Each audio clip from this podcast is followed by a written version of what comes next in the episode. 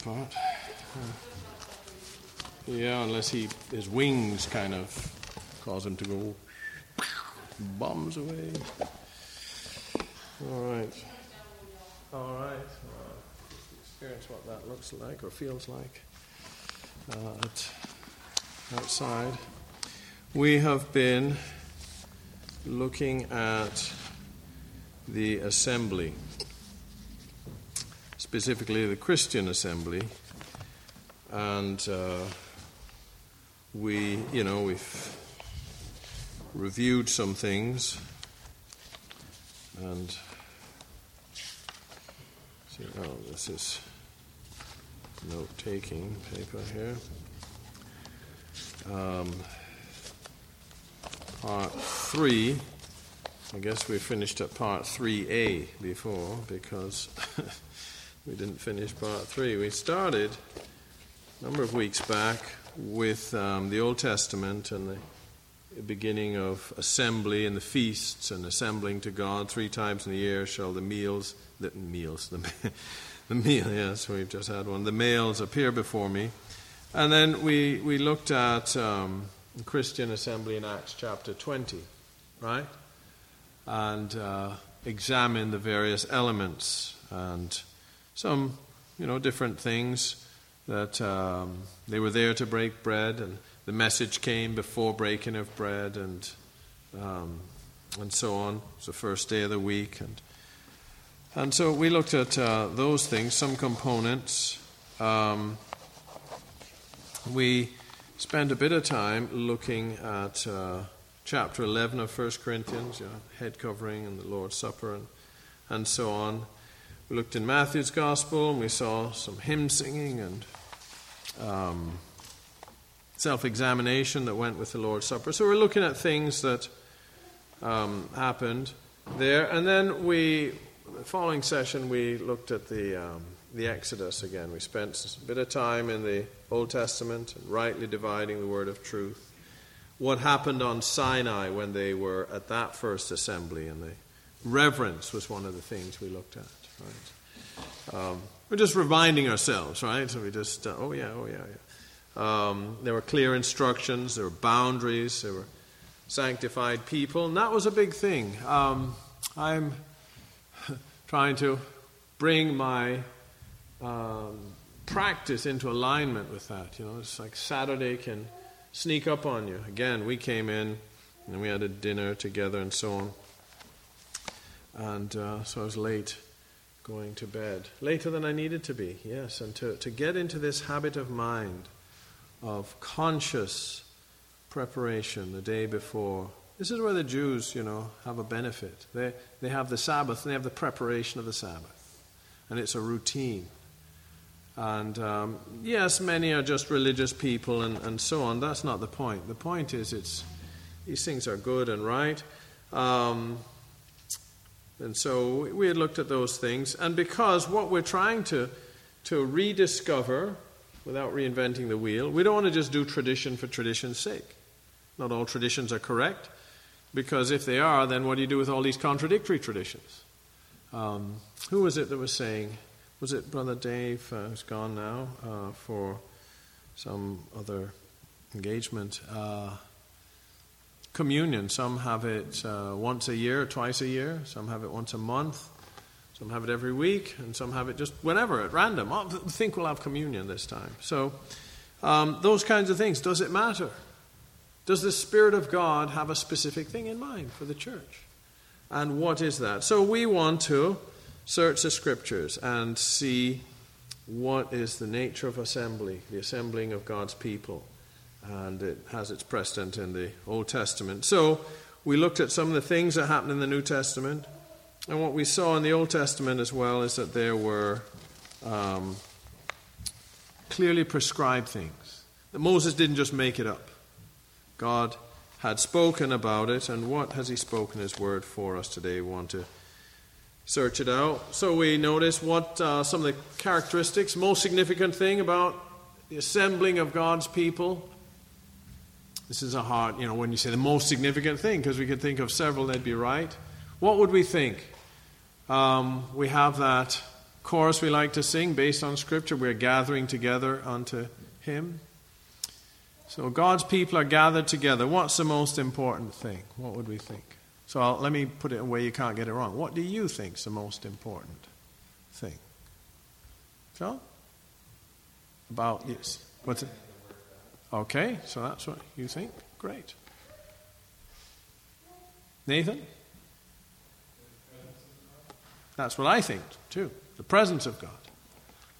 It's the most important thing. It's God being there.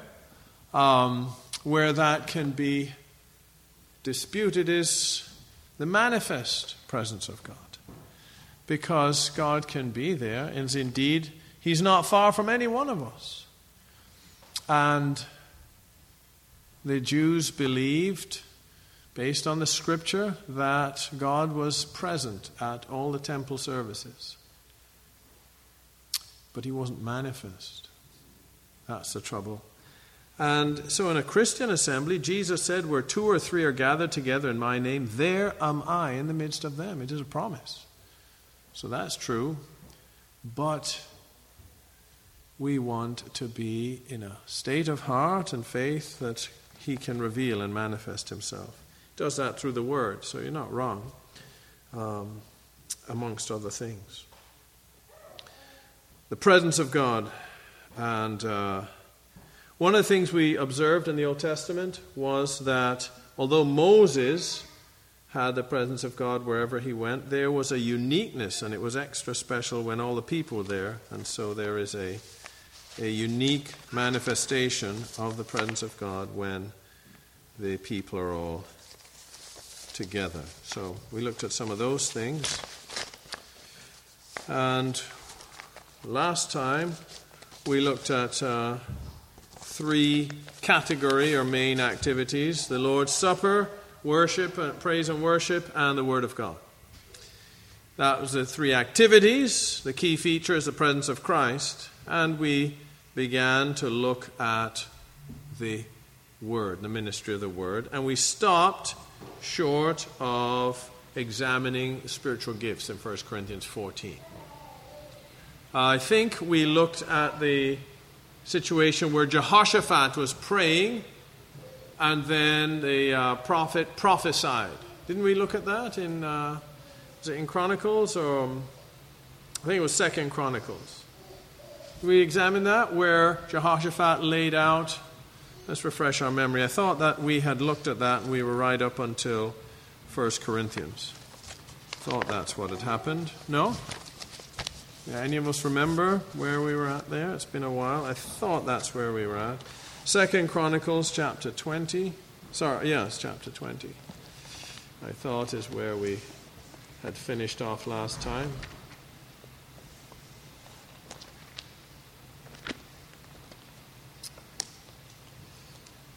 And uh, children of Moab and Jehoshaphat has this somewhat imprecatory prayer Lord, remember what we, you did for them and, and how they're repaying us evil. Uh, verse 12 O God, wilt thou not judge them? For we have no might against this great company that cometh against us. Neither know we what to do, but our eyes are upon thee. And all Judah stood before the Lord with their little ones, their wives and their children. I'm sure we read that passage because I would have made significance about the wives and the little ones, right? And their children. There was no children's church, not even a nursery. Everyone was there in the presence. These are things to, to consider, right? I know why these things happen because we've been negligent in our child training and everyone's a hollering and a hooting and it's boring for the children and, and so on. But I don't find that anywhere in the Word of God. This idea that children need to have it dumbed down and cartoons and activities and crafts. And I loved your jack o' lantern craft, right? To, to t- teach about Christ. It's not what you think, right? Halloween, and they're doing a jack o' lantern, but it was all about Jesus is the light of the world or something ridiculous, yeah? Yeah, and it just looked like a jack o' lantern in Halloween, but. Um, all of these things and children's talks and gather and all feel good stuff and it's all lovely. It's not wrong to do, but is it part of the assembly? That's the thing. And it seems every time those details are mentioned, everybody was together. The children were there, wives, everyone was gathered. Was either all the men or everybody, wives and little ones. Then upon Jahaziel, the son of Zechariah, Zechariah, the son of Benaiah, the son of Jeiel, the son of Mattaniah, a Levite of the sons of Asaph, came the Spirit of the Lord in the midst of the congregation. And he prophesied. He said, Hearken, all ye Judah. So think about that. This is an Old Testament church meeting. And they're all gathered together with reverence and they pray, and God answers right there. There's a, a prophecy that he didn't just make it up, and, and it, it came to pass, as was said. So that was beautiful. Uh, we, we saw some examples of that, and then we looked at some New Testament ones. Uh, Agabus, right? Um, when they were gathered together, and Agabus uh, came. Uh, Thus saith the Holy Ghost, so shall the Jews at Jerusalem bind the man that owns this girdle. We did, I think, look at, uh, at Agabus's ministry, if I recall correctly. Yeah. And uh, we looked at Cornelius's band, where they were all gathered together in expectation. Now, here we gather together in the presence of God to hear all things that are commanded thee of God. We saw that. Well, er, before that, we looked in Acts chapter 2, where the Holy Ghost was outpoured and they all spoke with tongues. Um, John 13 to 16, there was intimacy in teaching. We didn't look at that because we're out of time. There was intimate fellowship. So we had the Lord's Supper and then the Lord Jesus teaching them. Revelation. And so a picture is coming together of um, the kinds of things that should be in the assembly. And still to come are uh, things like, you know, what would an order of service look like? Is there one? Is there not one? Content and conduct. When? How long? So that is one thing to look at more. And the, and the last one would be other types of assembly. Uh, for example, uh, the church discipline situation that the Lord talked about, what to do if your brother sins. So tell it to the church. That would mean the church would have to be gathered together. It would be abysmal to try and go around one, one, one, one, and then get that communication. That would be just. So that, that would be an assembly for judgment. That's not what we're talking about. We're talking about the assembling to meet with God. And. Um, but those are those are still to come. So here we are, and we're examining there's three activities in the assembly: the Lord's Supper, praise and worship, um, which I'm would include prayer in that, because praise can be in song, it can be in prayer. Worship can be in song, it can be in prayer. Intercession, you could argue whether that's worship or not, so you could tack that in. But so this communication with God, really. So, the Lord's Supper, communication with God, and then the ministry of the Word of God. Those are the three activities that we're seeing. Whatever happens, it's one of those three things.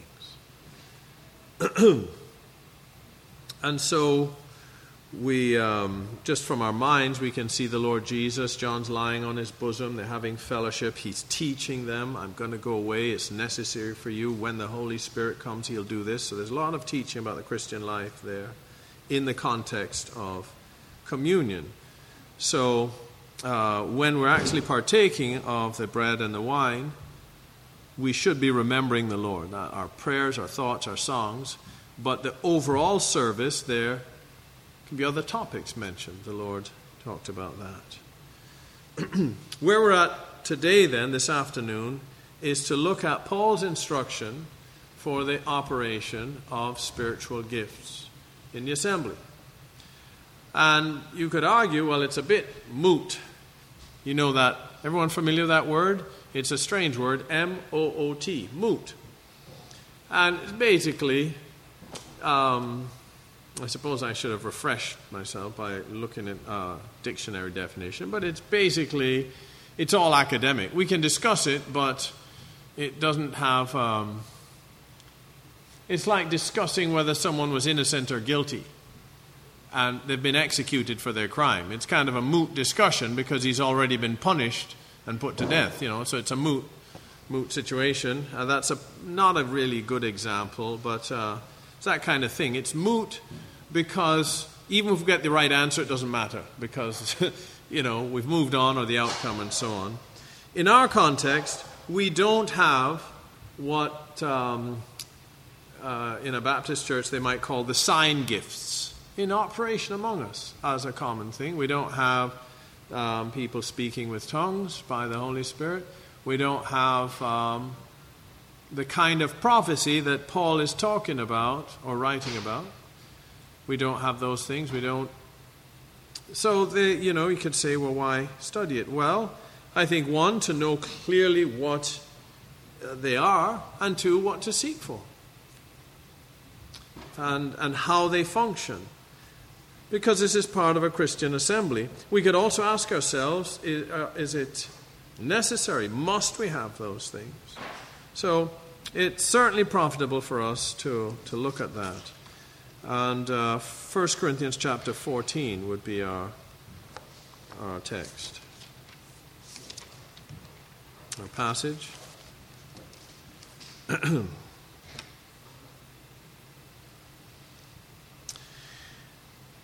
Follow after charity and desire spiritual gifts, but rather that ye may prophesy.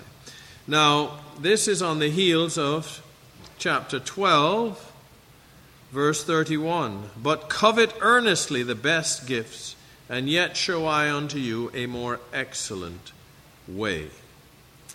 All right, now, more excellent way not a more excellent thing. So, you want to minister spiritual gifts? Here's how to do it love. Love isn't trying to show off, love isn't trying to compete, love isn't putting someone else down. Love is trying to edify. And we get this glorious, poetically expressed expression of what love looks like. And he, that's chapter 13, is kind of just put in there in between chapter 12 and 14, which is talking about spiritual gifts. So, covet earnestly the best gifts.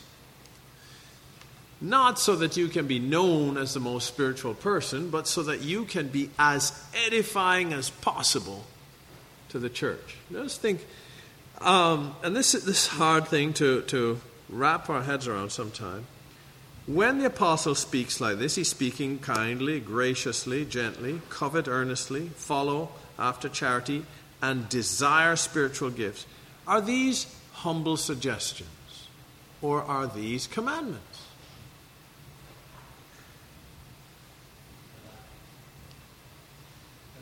The commandments. So we are commanded to covet earnestly the best gifts we are commanded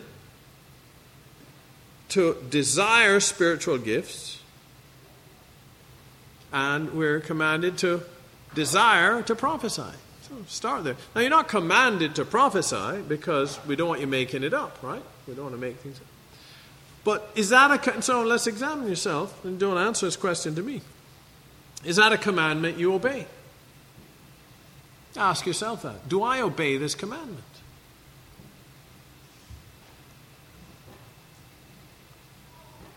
Do you desire the best gifts?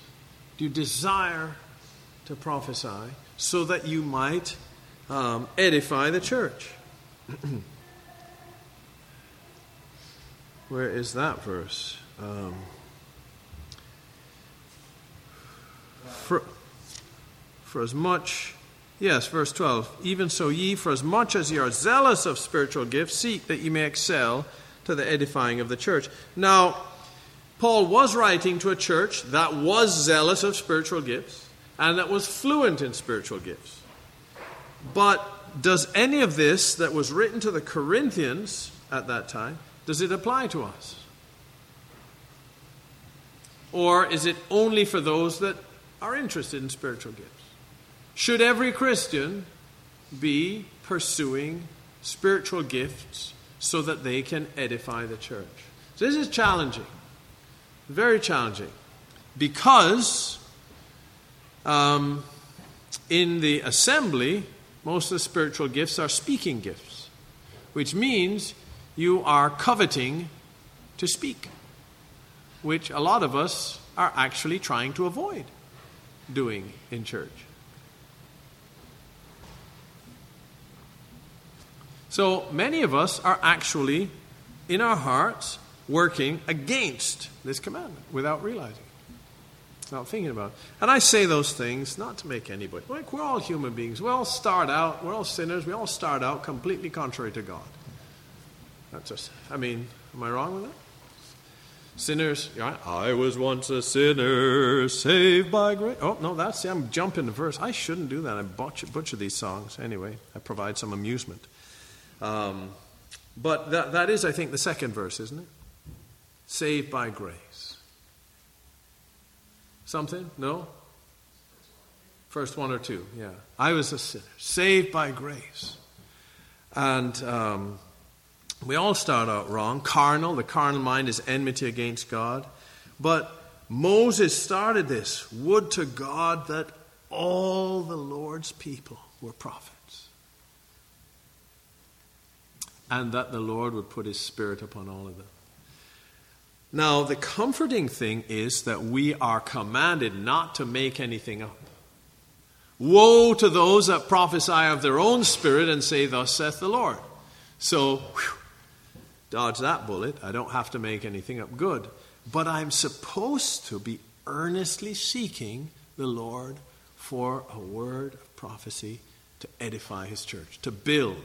One of the bricks, it's not the only one, but one of the bricks that we lay in the building of the church of God is the Word of God.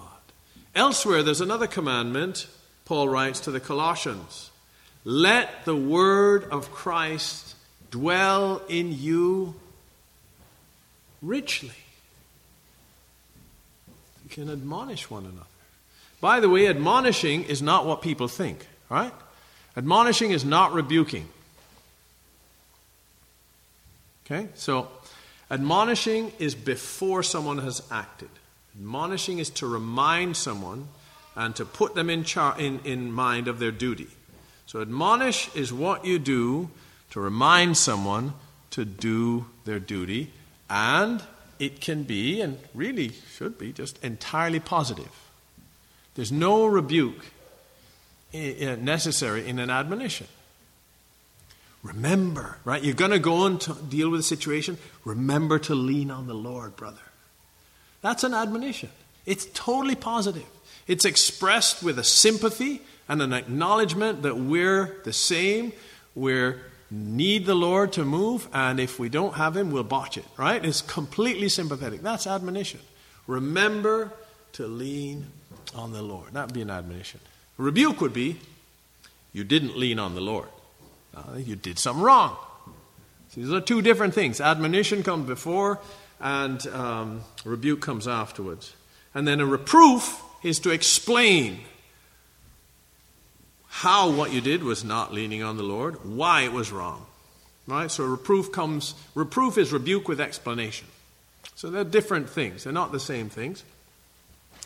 So let the word of Christ dwell in you richly, admonishing one another, teaching one another. It's all positive there, building. And uh, there's actually a lot less rebuking in the New Testament than people realize.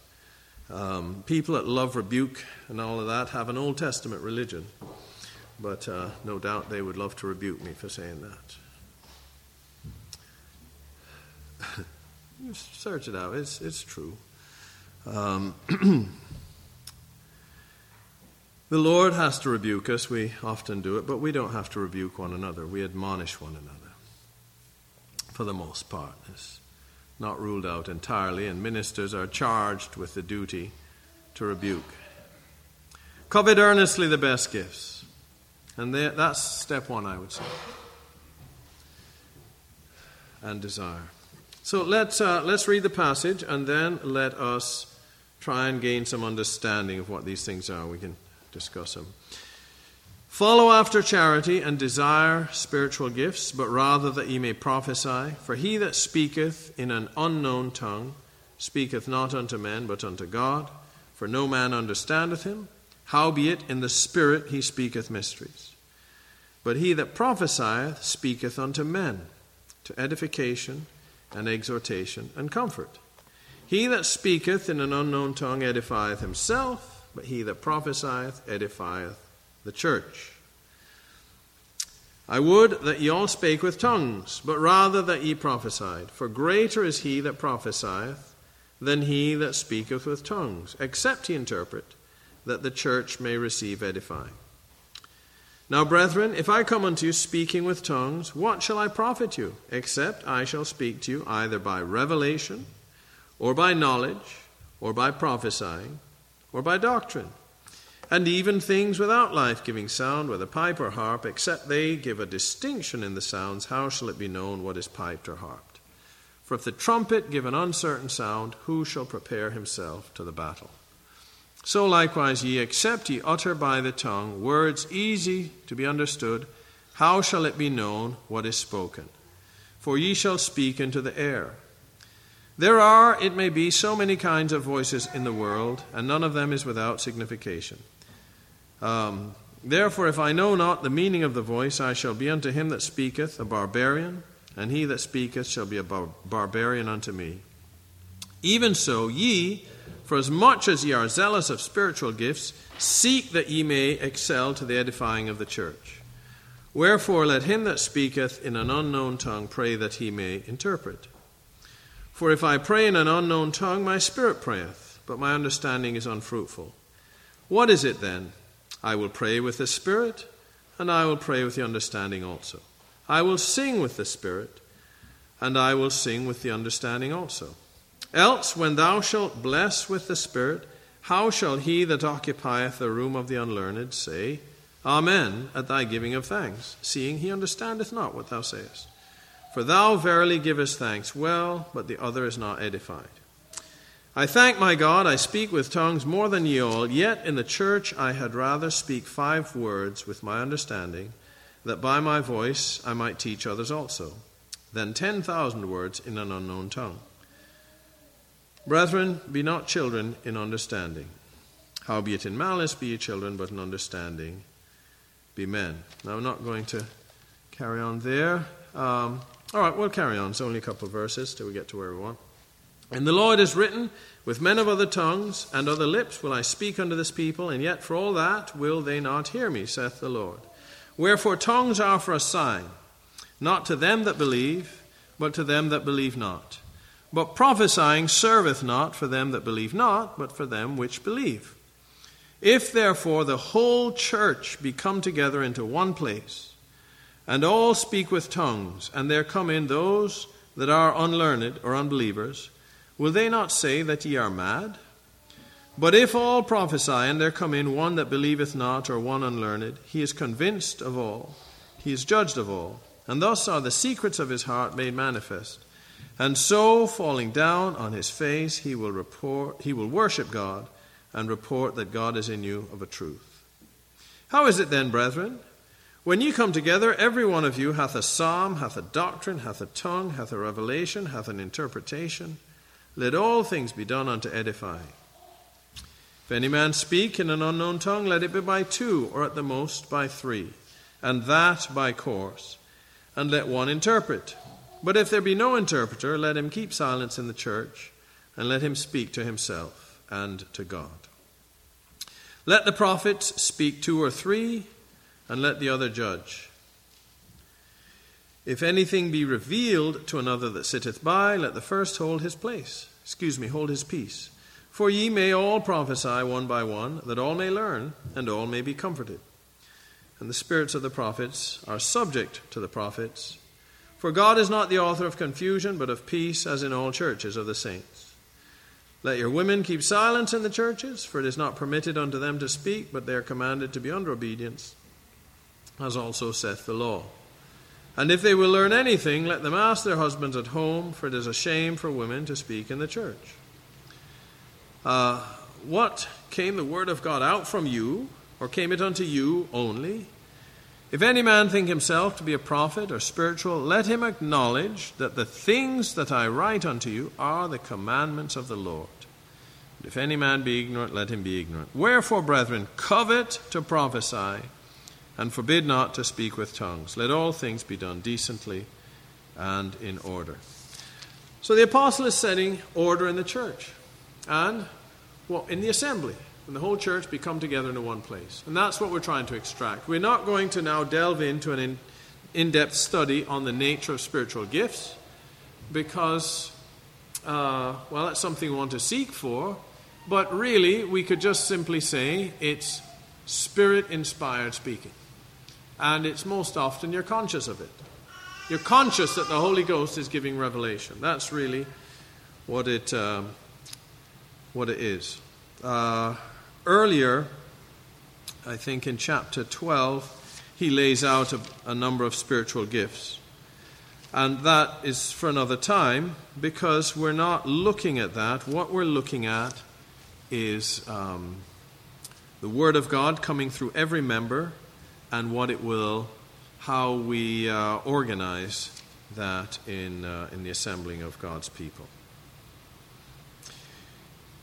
Our assignment now studying the scripture, we've read the passage, and you can delve back to chapter 12 as well, is to um, pick out and put together uh, what this would look like in an assembly. We're studying the assembly. What would have been the practice of the Corinthians, and what is the practice that Paul is trying to lead them to. What would their church meeting look like if they did what Paul wrote? You came in as a visitor to the Corinthian assembly, and they are now practicing what Paul wrote. What will that church meeting look like? That's our assignment. Pick that up.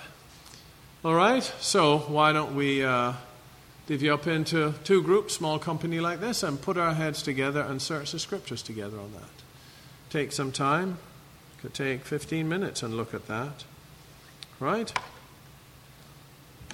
We don't have to know what their church practice looked like that was disorderly. What we want to end up, I mean, it's good to know, but the most important part, we did say, you know, what were they doing? What should they be doing?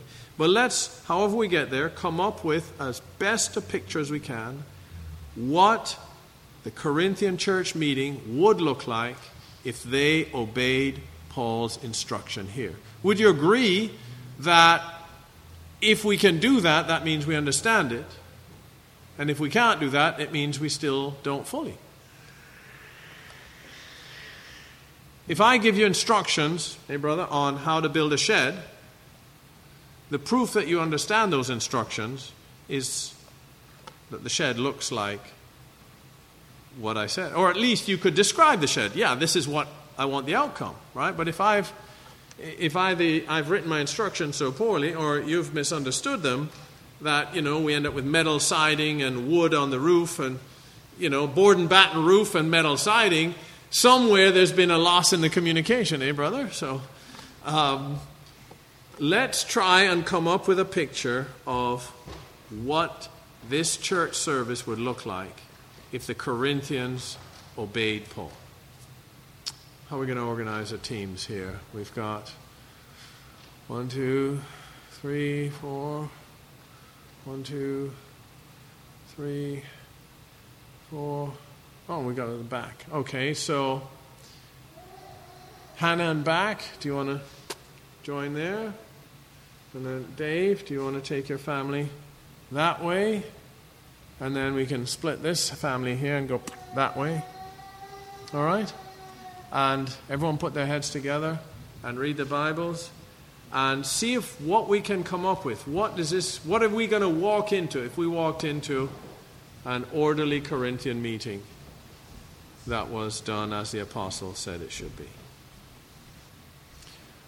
All right. Well, our time that we have arbitrarily chosen to allot is, you know, a little little past, so we should we should bring this study to a close for this uh, this afternoon. I hope we found this a good exercise, and I hope it has illuminated us a little more. Um, what we're wanting to do uh, till we all come in the fullness of the measure of the stature of Christ. So that's growth growth in understanding, growth in practice. And so we're, we're wanting to pursue a course of New Testament Christianity in all of its fullness. So we have a few questions. What did their service look like before Paul wrote this correction? What should it have looked like, or what did it look like after his correction? And then you could add in some exceptional circumstances. I think Deborah went into Acts, and when they all lift up their voice at the same time. Well, she's saying, were they all praying the same thing, or was it one person and they? I mean, I think that would be exceptional. Uh, where'd your chief speaker go? Like he's gone? For real? Wow. oh, we'll have to we'll have to needle him on that one. All right. Well, so uh, who who's going to be the spokesperson in his absence there, on behalf of your group? Uh, I think we're you know at this point she doesn't want to be speaking publicly and um, on that. She's going to want to pull this silence card as a sister. So, one of you brothers want to bail her out of that? Sister Susie, I don't think you're batting for this one either, right? No, you can give it to. That's right. You hand it over to Brother Dave, and he, or your husband. Yeah, yeah, yeah. Okay, so these are some things, right? Everyone participates. That was happening in both before and after. Everyone participates. That's very good. Um, Let's, stop, let's park there for a moment. This is like a scenic tour. Everyone participates. Are we, I mean, how are we doing at that? You know, is that something, is that a challenge we'd all take personally? Not in a pressure, I gotta say something every meeting, but that the general course of a meeting should be that um, I'm coming to meeting looking not only to receive but to give. Edify, and not only to worship the Lord in my heart, but to edify the brethren who hear my voice. Is that, is that something? So everyone participates. Okay. And of course, everyone's entitled, I suppose, to claim to be that one exception. And if we have so many of those people, we're into a Quaker meeting. They would sit in silence. Brother?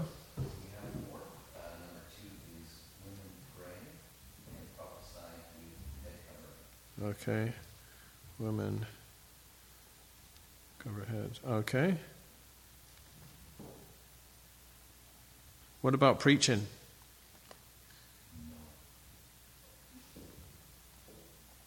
Okay.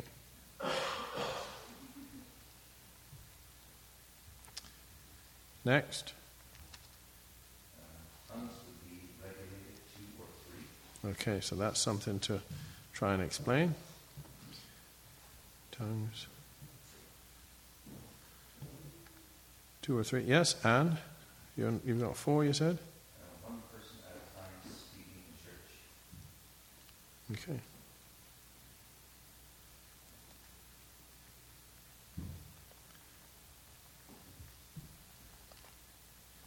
Thank you. All right.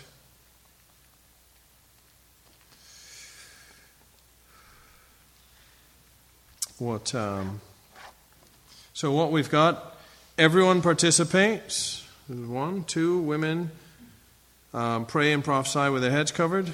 Three any tongue speaking is done two or three. And four one person at a time speaking in church. What did we have over here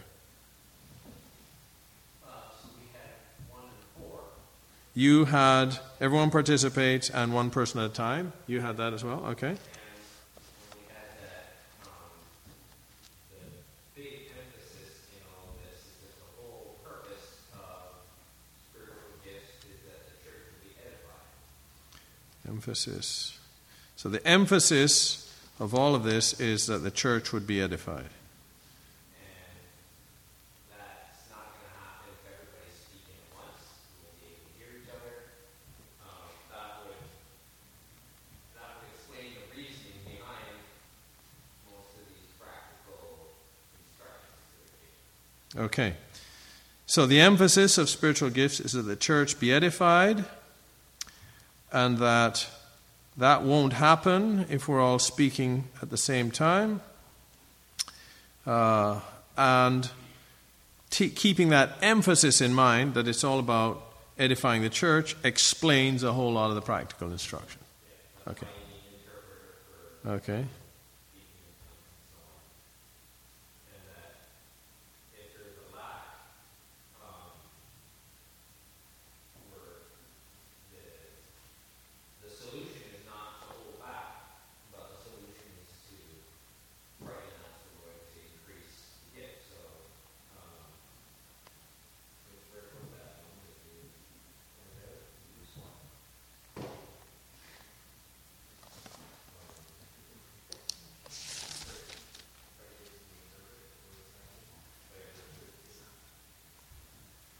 Yeah.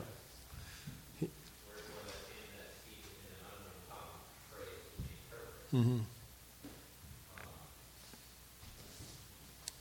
The unknown tongue isn't going to really edify the brethren if there's no interpretation for it. And so rather than the solution, well, we don't have interpreter, so I guess I'm just going to zip it. Um, but rather seek the Lord for interpretation. At least that would be my take. Okay. All right. So that's good. So, so that, that's the follow-on from verse 12. Right. Okay, so the, the point there is that because we're trying to be edifying, um, the solution to speaking with tongues all at once is not zipping it and being quiet, it's praying for interpretation so that tongues can be an edifying influence in the church. Right? That's, the, that's why you're to pray to interpret. It's because you're trying to edify. So, this is important.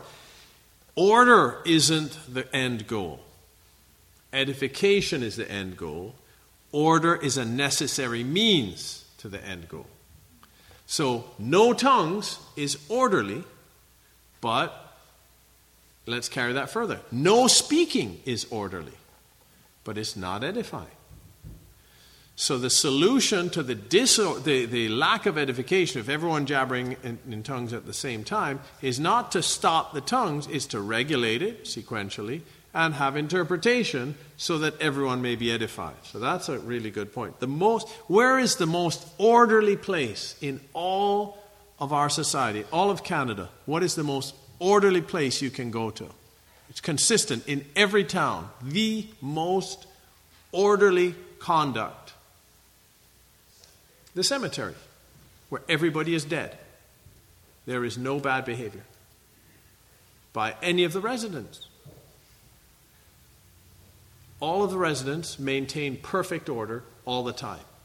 Not a word spoken wrong, not a deed spoken wrong, nothing. It's perfect order in the, all the residents in the cemetery. There is a problem, though, and that is there is no life. So, we can have perfect order and complete spiritual death in a service, and we don't want that. Um, and that's, I mean, parents, that's what you're trying to do with your little one, is just establish order. You're not trying to stop him moving, you're just trying to stop him poking your eye, pulling your hair, and throwing his food on the floor. Just order. Little babies, right? Parents with little babies, you know. Pull hair, bite, take bowl, dump on floor, right? Um, and that's what Paul was doing here. He's dealing with a spiritual nursery. Is that it? That was the conclusion? That's all we have here. It's good, good. Uh, these are things to take away and to seek the Lord concerning. The two or three, and uh, so uh, Matthew and his Storm raised a question how does only two or three prophesying line up with ye all may prophesy? So there's a few, few things to think about, and this is where, brethren, so studying the scripture is hard work. Um, and we, but we want to do it. Search the script. So we want to search the scriptures, and we want to not be hasty in our conclusion. Sometimes we're going to be slow. We're going to consider. It can be over hours, days, weeks, um, as the case might be. Uh, we might consult others. So, ye all may prophesy one by one. Is the point that in every church service everybody may prophesy, or is the point Whoever prophesies, it needs to be one by one. So they can say, and so it's three, but it's one by one. And next week it's a different three. Well, that kind of fits, but it kind of doesn't. Because, he said, if one come in and all prophesy, if they come in one unbelieving and unlearned, and all prophesy, he's judged of all, convinced of all. But does that mean every single person prophesies? These are questions that we don't want to be hasty to answer, but we should think about. We should search the scripture. Where does the idea of all the Lord's people prophesying first occur in your Bible? Yeah. Eldad and Medad in the camp, the 70 elders, two of them remained in the camp. That was only 70. Did they all prophesy one by one or at the same time? Was actually at the same time. So you see where the Corinthians could have had a case for it. What was really going on? And the Lord said, Would, I mean, Moses said rather, would that all the Lord's people were prophets. So, what does he mean by two or three? And is this timeless? This bears further study. And I'm not going to give you my answer right now. I'm going to leave us to tease and to go and read and to think about it. And this is good for us. We can talk about it. What does this mean? Does it mean only two or three? Or does it mean each individual prophet may only prophesy two or three times in a meeting? And then it's someone else's turn. Those are two different interpretations, right? Um, and so it all bears consideration. Currently, that's a bit moot because really none of us are prophesying that we know. You might, uh, the Lord might put something that inspires you to say without you realizing it, that's just what that brother needs. But for the most part, the kind of prophecy that's talked about here is not something that's common in our meeting. Uh, and should we be asking the Lord to bring those things forth? One step in that direction, I believe, is for us all to be earnestly seeking the Lord before meeting, being prepared and coveting to to edify, right? We can, um, we can move forward. Praise, that's prophecy. Uh, my soul doth magnify the Lord. That was an inspired, it was a prophetic praise. My spirit hath rejoiced in God my Savior. You don't have to be uh, prophesy according to the proportion of faith. Do you have faith to prophesy what's going to happen economically? I don't mean you just have a strong opinion. No, so don't try. But could the Spirit of God cause you to um, uh, erupt in rapturous, testimonial praise to God? That's more within reach. So let us seek the Lord to, uh, to grow and, uh, and let us not be too proud to take baby steps. You can simply say, Lord, I love you. That's a start and let us, um, and let us focus on glorifying God and edifying the church, not worrying about how spiritual we look. Wasn't that part of the Corinthians' problem? Competing, trying to show off. And isn't that part of being worried about how you look? Isn't showing off being worried about how you look? Not worried, but you're trying to and so, being worried that I won't be looked up to is still in the same family of showing off. A painful irony in that refusing to say something because I'm worried about what people think of me is a brother or a sister to the show off. Yes, brother. How do you understand chapter 14, verse 3? Chapter 14, verse 3.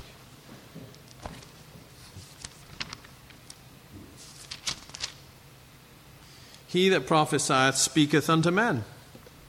Um, to edification, exhortation, and comfort. This reminds me of the shell of a crab answer, you know. Um, I'll tell you about that one later. I, I think, like, what part do you have a question about? Well, about Yes? and it seems like that's the definition there. Oh, well, this is the result edification, exhortation, and comfort. Isaiah was a prophet. Comfort ye my people, saith your God. So the element of prophecy is that it is spirit inspired speech. And The result of that prophecy will be that people are comforted or um, edified or exhorted.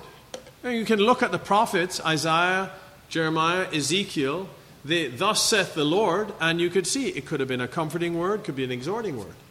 And so I would expect that, that the Spirit of God moving on someone, um, when I say moving, I don't mean he loses control, but giving this clear utterance, what comes forth would be um, edifying, so you're built up in your faith, um, or exhort, exhortation, you're motivated in your action, or comforted. You're, you're filled with hope and expectation. That's the result of the prophecy. But can he be not a prophet and still do that? Yeah, I would hope a teacher could accomplish that as well. Because the end goal of all speaking in church is edification, building up the body of Christ. Did I adequately answer that question? So, so a common man who is in the Word of God, he's just, as the Lord reveals himself through the Word, he's blessed and edified, goes to share. I would understand when he does that, he actually prophesies. I see. So um, I, I, I would say that it's possible, but not necessarily the case, because teaching is not prophesying, and teaching can be short. Testifying is not prophesying, not normally. So they're different things, but they can all be of the Spirit of God. So how do you decide that when it says here, he speaketh unto men? Ye- It says edification and exhortation and comfort. Okay. Well, the way I would understand it, I understand these things to all have their Old Testament precedent. You had the prophet, Elijah was a prophet. Um, you know, Isaiah, he was a writing prophet. Daniel, he dreamed dreams and so on. But the priests, and some priests were prophets, but the priests were teachers. The priests took the law, the Bible, they expounded it, they read the law, and they taught what it meant. And the people, and that was the Word of God, and that was of God. So that's teaching. It's premeditated, it's um, with the understanding, but it's still of God. Whereas the prophet, it was by revelation. The, the content of the message did not come as a result of laborious study, it came as a result of immediate revelation by the Spirit. It's entirely supernatural in its method of communicating to the prophet. So, the, the knowledge that a teacher acquires and imparts is through ordinary means of careful study and thought, and the means by which a prophet acquires his message is by revelation. And one is a natural means and the other is a supernatural means. Both of them are supposed to be done under the influence of the Spirit of God. And so that's how I would see that distinction in the New Testament.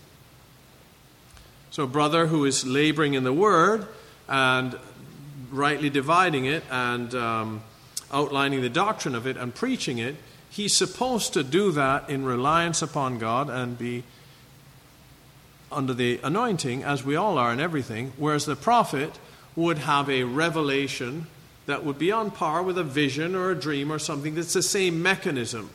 It's not something he sat down and thought about, it's something that God supernaturally revealed to him. And, uh, and he talks about revelation there in, uh, in uh, well, in, cha- in verse 2 in the Spirit he speaketh mysteries, right? And if something be revealed. So the, the distinction between teaching and prophecy is not necessarily the content, but the method, the mechanism, how it works. right? So a word of knowledge um, can be simply a fact that a person did not know and could not know, but has been revealed by the Spirit. So the Lord Jesus manifested all of these gifts, right? Um, you could argue about whether it was tongues on the cross, Eloi or Eli, Eli, Lama Sabachthani. Was that tongues? Was that a dialect? And, and I don't want to get involved in all of that. Did he pray? I don't know. Can't, but the Lord prophesied, right? Um, he, he uh, Matthew 24, he prophesied. That wasn't a result of study and interpreting. One stone shall not be left upon another. Right? So that wasn't something that was um, laid out in Scripture. That was by revelation. Um, when Jesus knew their hearts, you know, so he had a word of knowledge, those kinds of things. So there are different spiritual gifts, all manifested in the life of the Lord Jesus. He would teach, he opened his mouth and he taught them. These are things he had thought before and meditated on.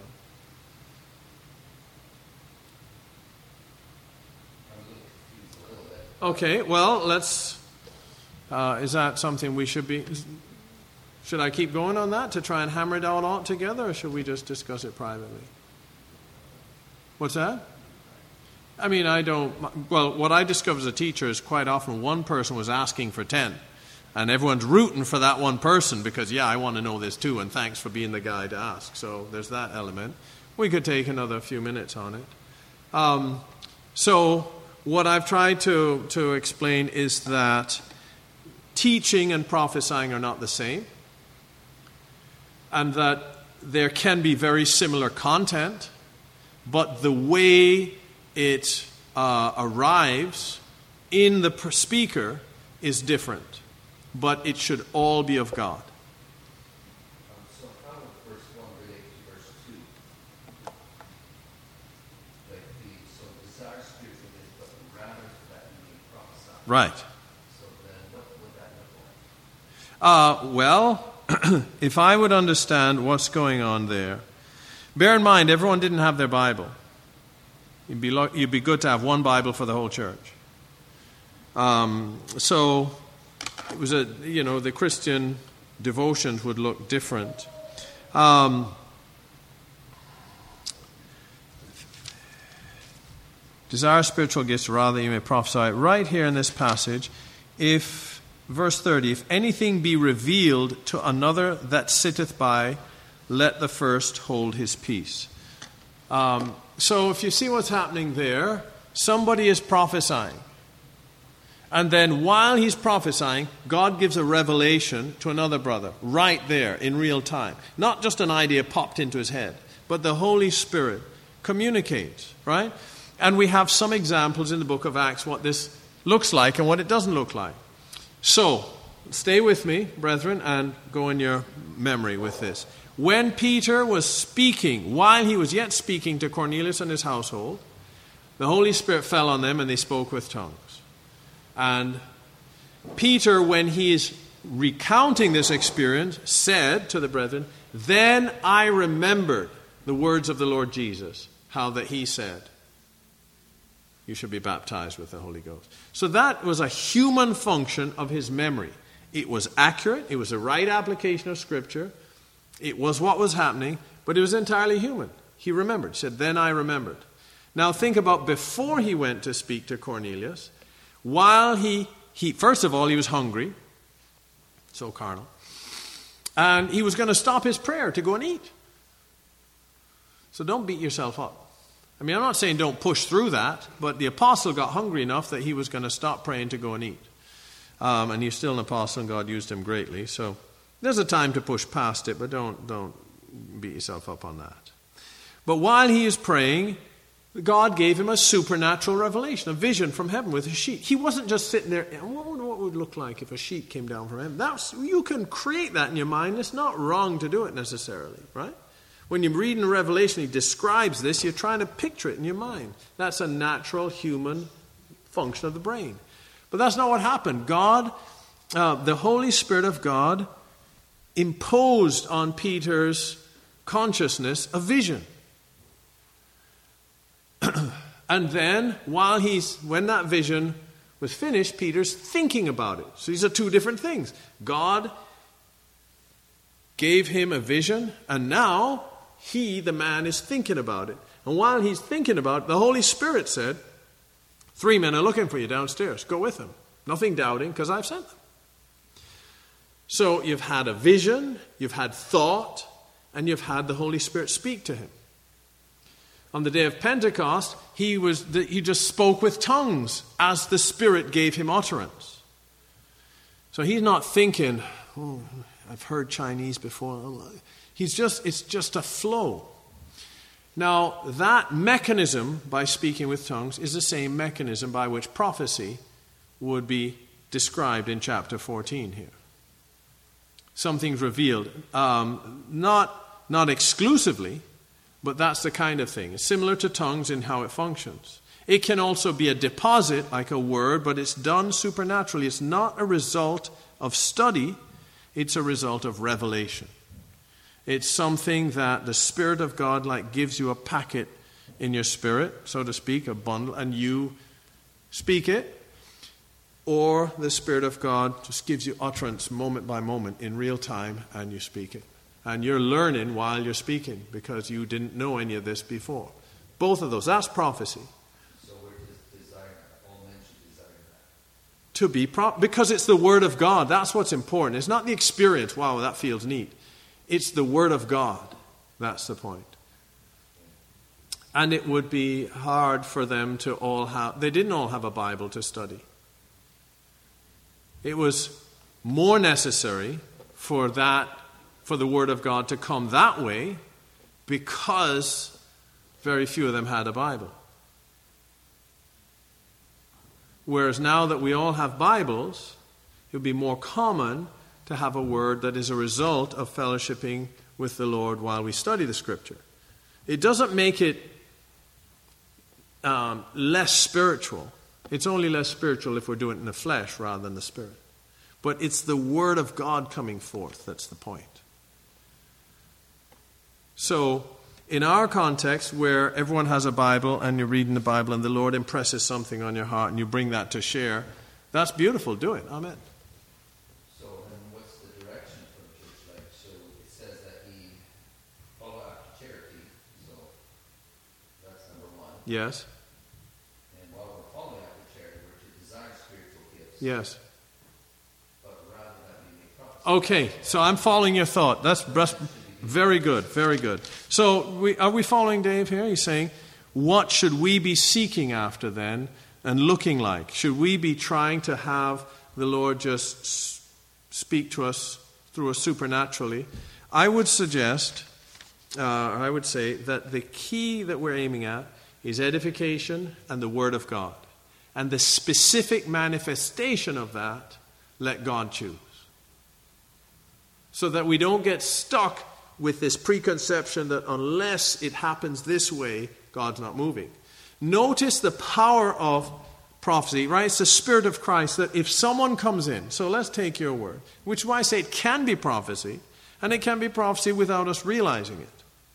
So, if it, because this is the key thing, it needs to be of the Spirit of God, not just, man, I got to come up with something. So, right? So that's the wrong way. But if, as we're seeking the Lord, there can be either a gradual or a sudden filling of the Holy Spirit. That's the point. We want to be filled with the Spirit, gradually or suddenly. That's the path. And so we want our speaking to be of the Holy Ghost, whether it is as the result of study or spontaneous revelation in the meeting.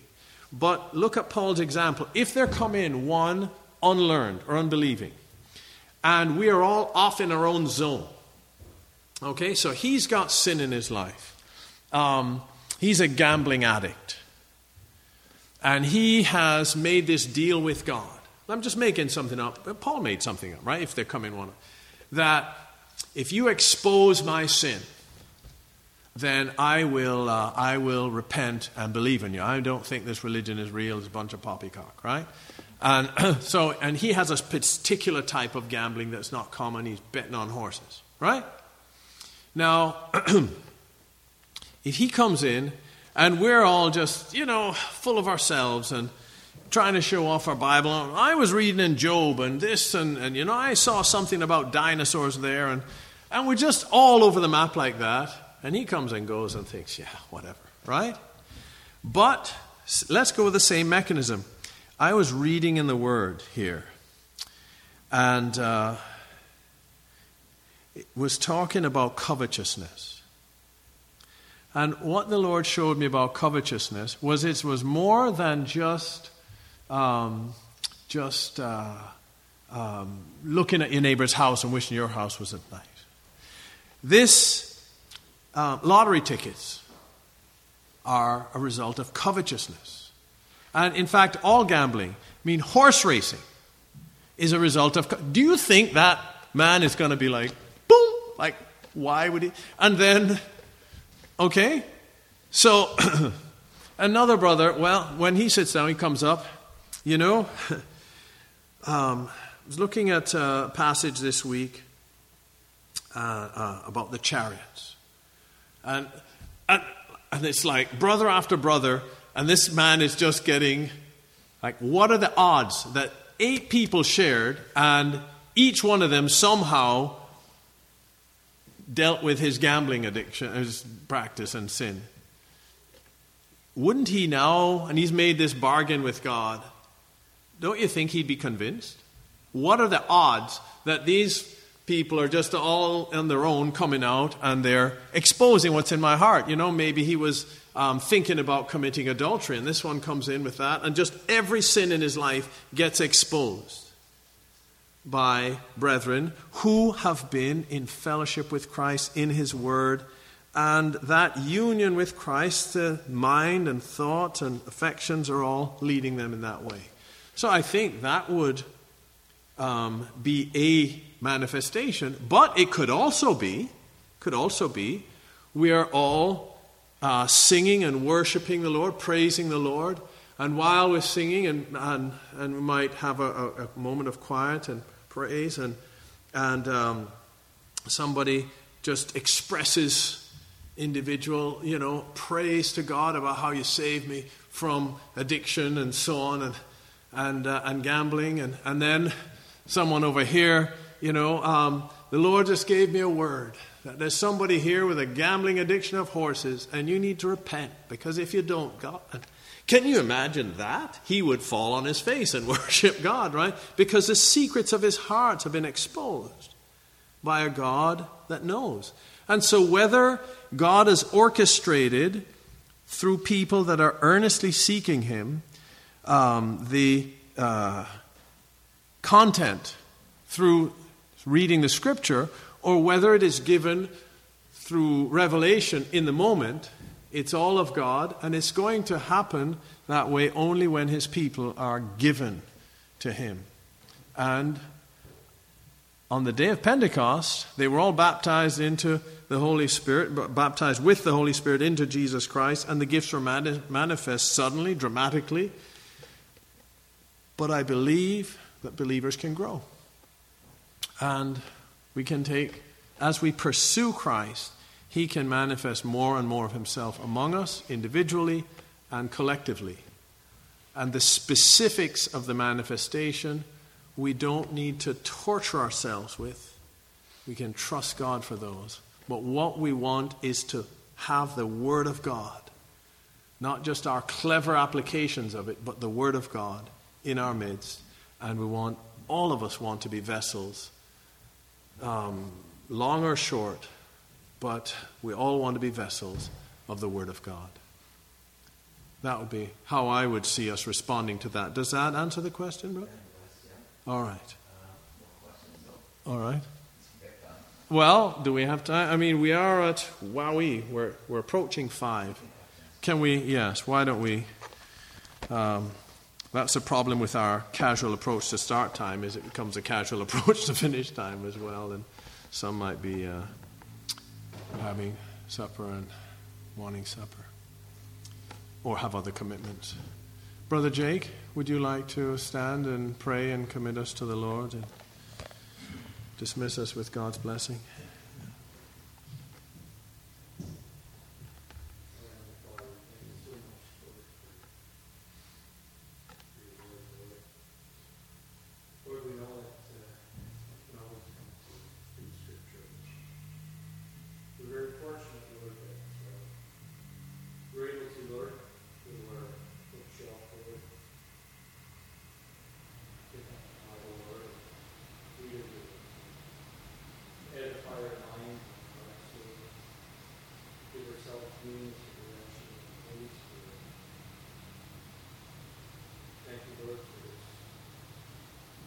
blessed day, Lord. Lord, with the uh, rich meditation, Lord. Pray, Lord, that you would uh, bless the remaining of the evening, Lord. Let it be a Bless us, bless us as we go from here, Lord. Be with each and every one of us, Lord. Give you the glory, thank you, in Jesus' name. Amen. Amen. Thanks, brother, for that. Yeah.